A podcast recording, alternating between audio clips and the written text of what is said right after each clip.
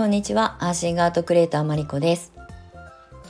このチャンネルでは、クレイセラピスト、そしてアーシングアートクリエイターとして活動しているマリコが、自然療法とアート、生き方についてお届けしていきたいと思います。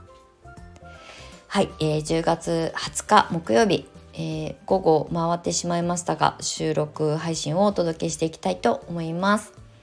はい、今週今日木曜日なんですけれども日曜日がイベント出店があって、まあ、1日月曜日休んで火水でグランピングに行ってきて今日木曜日なんですよね。もう引きこもりの私からするとめちゃくちゃ活動的な1週間になりました。はい、まだ1週間終わってないけどあの前半でね結構活動的に動いたなっていうふうに思ってるんですけれども今日はねちょっとグランピングに行ってきた考察考察というか感想とあとそこに行ったこと身を置いたことによってこれから先の自分のね活動だったりとかをこうこうなんだろうこうすり合わせてね感じたことなんかをお話ししていきたいなというふうに思います。はい、で今回、えー、と火曜日と水曜日にかけて1泊2日でグランピングに行ってきました。であのキャンプ自体はうんと2年前に大人になって初めてあの子供の時はねやっぱ田舎に住んでたので、えー、とキャンプって経験があったんですけど大人になってからはちゃんとキャンプ場でキャンプするみたいなキャンプまがいなことをやったことがなかったんですけど2年前に小田原にある、えっと、車がなくてもバスがちゃんと直通バスが出てたりとかするようなキャンプ場に、えっと、その時もあのテントを持ってないからコテージがあるところをねお借りして1泊してバーベキューやってあのけちっちゃい渓流のねせせらぎを感じて帰ってきたっていうのがあの2年前の経験だったんですけどその後もキャンプ行きたい行きたいねって言ってたんだけどなかなかねあのどうしてもね足がないので車は持ってないのでキャンプ行きたいって言っても思いつきですぐには動けなくて。で今回もレンタカーを借りてあの山梨県まで行ったんですが今回はグランピングをあの選択して、えーチャレンジしてきました。まあグランピングはね本当に手ぶらで行けるキャンプなのであの特別何かこだわりがある、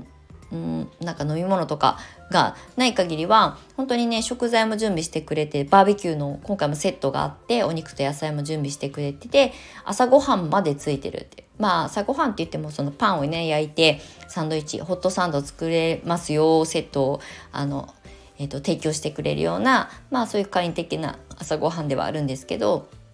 だから本当に何もないくても全然手ぶらで行けるしもうお布団もちゃんとしっかり準備されてるしもちろんシャワールームもトイレもすごく今回のまほろばさんはめちゃくちゃ綺麗だし、まあ、新しい多分キャンプ場なのですごく整備されていて心地がめちゃくちゃ良かったです。なんかねお手洗いとかね炊事場が汚かったりとか、うん、はちょっとストレスになると思うんですよ。やったことがない。アウトドアの経験者じゃないとなんかすごいストレスとか使いにくさがあると思うんですけど今回のまほろばさんは本当に何のストレスもなかったです。うん、であのグランピングだけじゃなくてフリーサイトでテントを張ってえっ、とあのアウトドアあのキャンプをてあの経験できるところとあとオートサイトって車を乗り入れてもキャンプのあのテントを張ってバーベキューやったりとかっていうことができるサイトと、まあ、いくつか選べるんですけど私たちは今回車はレンタカーで借りて行ったんですけど、まあ、キャンプギアを持ってないのでテントとかね。なので今回はグランピングっていうもう全部が全て準備されてる状態であの挑めたっていうのがすごくストレスなくてよかったなっていうのでまああの細かいねあの映像的なものは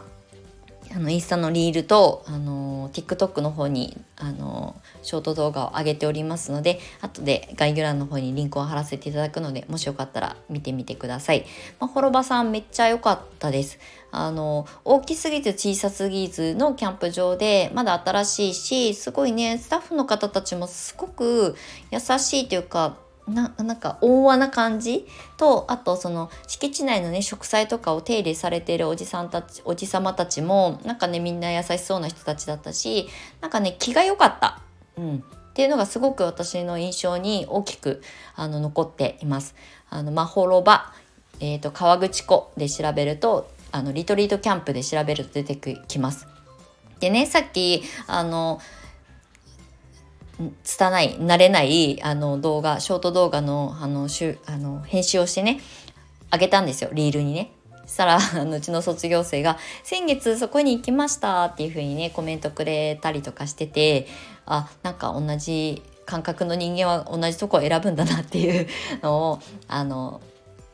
また再確認して面白かったなと思うのでまたなんかねいずれどっかでみんなとそういうキャンプリトリートなんかやりたいなって思いますクレイセラピストでね。うん、まだちょっと今すぐはちょっと難しいかもしれないですけど来年以降私もまあもっともっと自由度があの高まると思うので今いる場所を守るっていうよりも自分がどれだけどこまであの自由に羽ばたいていけるかっていうことに最優先して時間とお金をねかけて投資して動けるようになったらリトリートクレイかけるリトリートみたいなことはやってみたいなっていうふうに思ってるので、まあ、そういう意味での新しい一つのコンテンツになりうるであろう、うん、グランピングだったりキャンプっていうのもすごくまあクレイセラピーって自然療法って言っても本当に自然の中に身を置いて自分たちの体は自分が癒すしかないよっていうことをメッセージ性として私は持って発信してきているのでそこはねすごくあのなんだ融合性というかねあると思うので親和性があると思うのでそこをねなんか新しい何かしらの形にしていきたいなっていうふうに思っています。実はねあのこれはまだ全然私のただの空想なんですけどあの旅行会社とかと組んでリトリートをやりたいってずっと思ってたんですよね。はい。あの先生ただ頭で考えてるだけだから何も形になっていませんがなんかねそういうことがあって石垣島に行ったりとかまあ別にどこでもいいんですよ。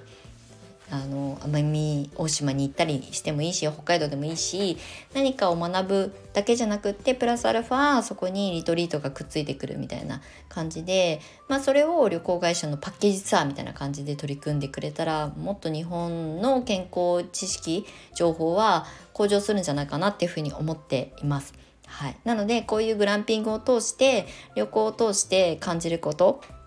でそれにおいてはやっぱり私が情報知識をたくさん持っていないと成立しないと思っているのでえ、ー、となんだろうなサロンを持ってここにお客さんが来てくれたらそれでマネタイズできますっていう考え方ではなくって私は体1個でクレイのことを話してえっ、ー、と、アンニャしたら仕事ができるっていう自負があるので、そういうことを形にしていけるような新しいあのクレイセラピストとしての活動の仕方とかを模索してこれからあのこの湘南を離れることが私の大きな起点になっているのでどこに行ってもあの私のこの10年分ぐらいの、えーと、クレイセラピーの知識経験は、まあ、生かしていけるよねっていう、まあ、自信がなかったら絶対あの今回の U ターン移住も決められなかったと思うんですよね。なのでそれは今回のグランピングを通してとかアウトドアを通してどこにいても例えばねそのキャンプ場で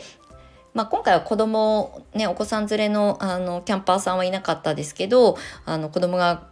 そその辺で転がってて 怪我しちゃって血がね流れてて痛いって泣いてたらジャックレイの粉をねポンポンってあの吹きかけてあげて血が止まるから安心だよってもしその場で応急処置的なことができる環境だったらそれでね気づいてくださるあの親御さんがいたらそれはそれでまた新しいなんだろうな人を救うっていう意味でもあの役に立つ知識とノウハウを私は持ってると思うしクレイセラピーを勉強されている、まあ、うちの生徒さんももちろんそうですけどそれ以外のクレイにまつわるお仕事されてる方あと自然療法全般的にあの勉強されて発信されてる方はなんかねやっぱ動いて届けに行った方がいいなっていうふうに思いました。うん、まあ私みたいにね独身で独り身だから自由にいくらでもどこでもフリーランスだしいけるじゃんっていう風に思われがちだと思うんですけどまあそれってなんか条件とか環境って自分が変えていけるものだと私は思っているのでまあそのなんか一つのえー、モデルケースになれたらいいなっていうふうに今回は改めて思いましたなんかキャンプ場が教えてくれたあの気づかせてくれた再確認させてくれた素敵な時間だったなっていうふうに思いますはい。で、私が、あの、まあ、U ターン移住まあ言うた移住っていうか地元に帰るだけなんですけど、茨城県笠間市も最近ね、新しいキャンプ場ができたりとかして、あとグランピング施設もあったりとかするんですよね。新しくできたみたいで。なんかね、そういうところを活用しながら、田舎暮らしかける、なんかこう、クレイセラピーとか、まあ私の実家もすごく田舎で、えっ、ー、と、まあ家だけは無駄にでかいので、そこを使って合宿みたいなことやっても面白いかな、みたいな。まあ古民家って昔ながらの100年超えのね、あの古いお家とかではないですけど、まあ適度に庭もあるし、なんかね、山でタケノコ掘りとかも実はできるし、あの、そういう体験をしながら、うん、なんかねあの自然療法っていうものは特別なものじゃないんだよってことにみんなにあの気づいてもらえたらいいなっていうふうに思っているので、まあ、今回ねあの湘南を離れて地元に帰るってことを決断する時前後はめちゃくちゃこうすごいこう悩みに悩んだんだけどでもどこにいても私はできるあの仕事はできるっていう自負とあとなんか自然の中に身を置いてみないと感じることができないっていうことも今回のグランピングを通して私自身も感じられたのでそれをね皆さんにも特に私の SNS の発信を見て聞いてくださってる皆さんにはあの届けていきたいなというふうに思っております。はい、ということであのグランピングにたった1泊だけど参加したっていうかあの経験したことで気づいたことと再確認できたことがたくさんあったっていうことをちょっと駆け足になりましたがお話をさせていただきました。あのもしね山梨県とかで川口港に限定されますけどあのグランピングとかあの子供があそこは子供がいても大丈夫なのかちょっとわかんないのであのホームページでチェックしていただきたいんですけれどもあの施設が結構整ってるところでキャンプやってみたいなっていう方には今回私が、えーと、お世話になったまほろばさんはおすすめなのでよかったらあのチェックしてみてください。今10月11月はキャンプのオンシーズンなので平日はね結構予約取りやすかったんですけど週末とかになってくるとね、えー、予約が取りにくいかもしれないのでちょっとチェックしてみてください。はい。またなんかねこういうアウトドア系かけるクレイセラピーとかまあ私も実冒頭に書いてね茨城県で発信する山奥から発信するあのクレイセラピーをあのお届けしていきたいと思っております。はいということで今日も長い収録になりましたが最後までお付き合いいただきましてありがとうございました。素敵な木曜日まあ明日はもう週末になりますので素敵なあのウィークエンドをお過ごしください。はい。ではまた次回の収録配信でお会いしましょう。最後までお付き合いいただきましてありがとうございました。発信アートクリエイターマリコでした。ではまた。